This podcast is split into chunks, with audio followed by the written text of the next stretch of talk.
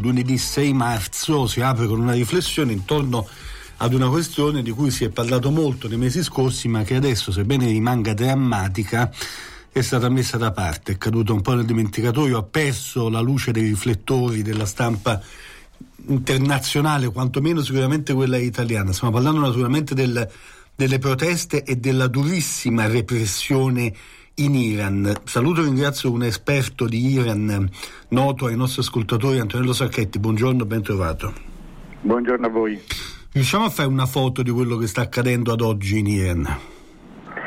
Ma eh, intanto io mi, mi, permetto di non essere completamente d'accordo con la tua premessa, cioè sì, è calato il, l'attenzione come cronaca, però come riflettori, insomma voglio dire di Iran si è parlato persino a Sanremo, come dire, non credo che sia proprio caduto nel dimenticatoio. Questa è una buona notizia, certo.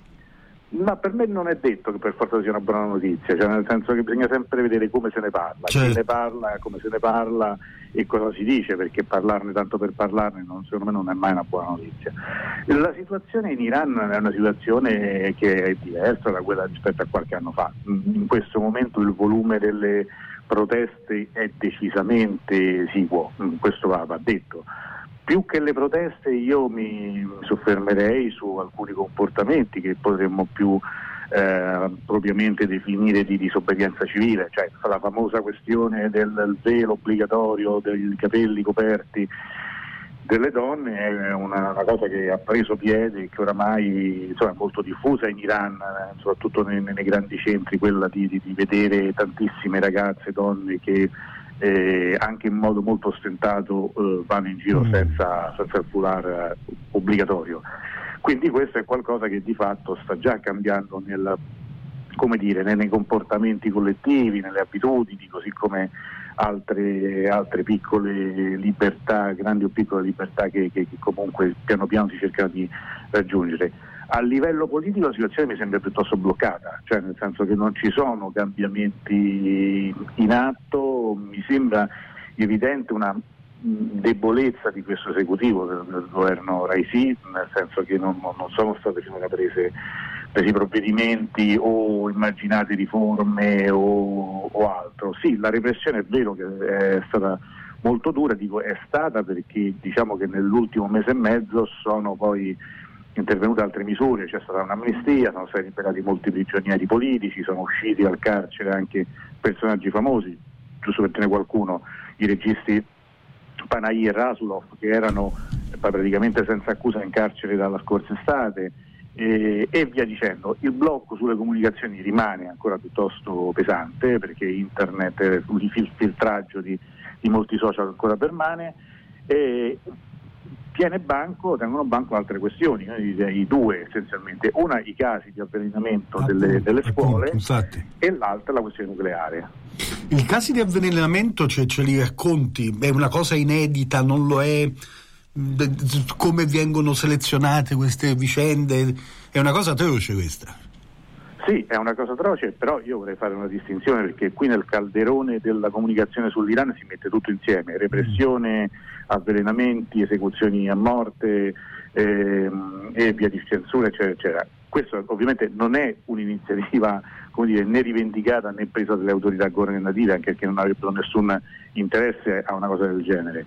È evidente che questo fenomeno, che è un fenomeno chiaramente preorganizzato, per, dire, premeditato e diffuso perché sono centinaia di casi in diverse città dell'Iran che hanno colpito essenzialmente studentesse ma anche studenti maschi, è, è evidente che c'è una regia dietro. Ora di chi sia questa regia non, non, non, non lo sappiamo, le stesse autorità sono evidentemente in imbarazzo e in difficoltà perché non riescono a trovare dire, un filo eh, ricorda qualcosa che è avvenuto una decina di anni fa in Afghanistan mm. quando erano i talebani, allora non ancora di nuovo al potere, ad aver scatenato un'iniziativa di questo tipo. In Iran cose del genere sono, non, sono, non, sono, frequenti, cioè non, non, sono diffuse. Il Khamenei, cioè la guida, ha, ha, detto proprio oggi che i responsabili devono essere puniti in modo severo, la magistratura idem, sono, c'è un dibattito però anche su questo, per esempio su, um, l'ex vicepresidente riformista Abtai ha, paragonato a Boko Haram, sapete il gruppo islamico che in Africa e in Nigeria se non sbaglio sequestrava le studentesse, no? eh, cioè, siamo arrivati a questo, questo accade in Iran e anche su altri giornali come Shark, che è un quotidiano riformista, qualche giorno fa l'ex ministro della cultura faceva più o meno, diceva più o meno le stesse cose.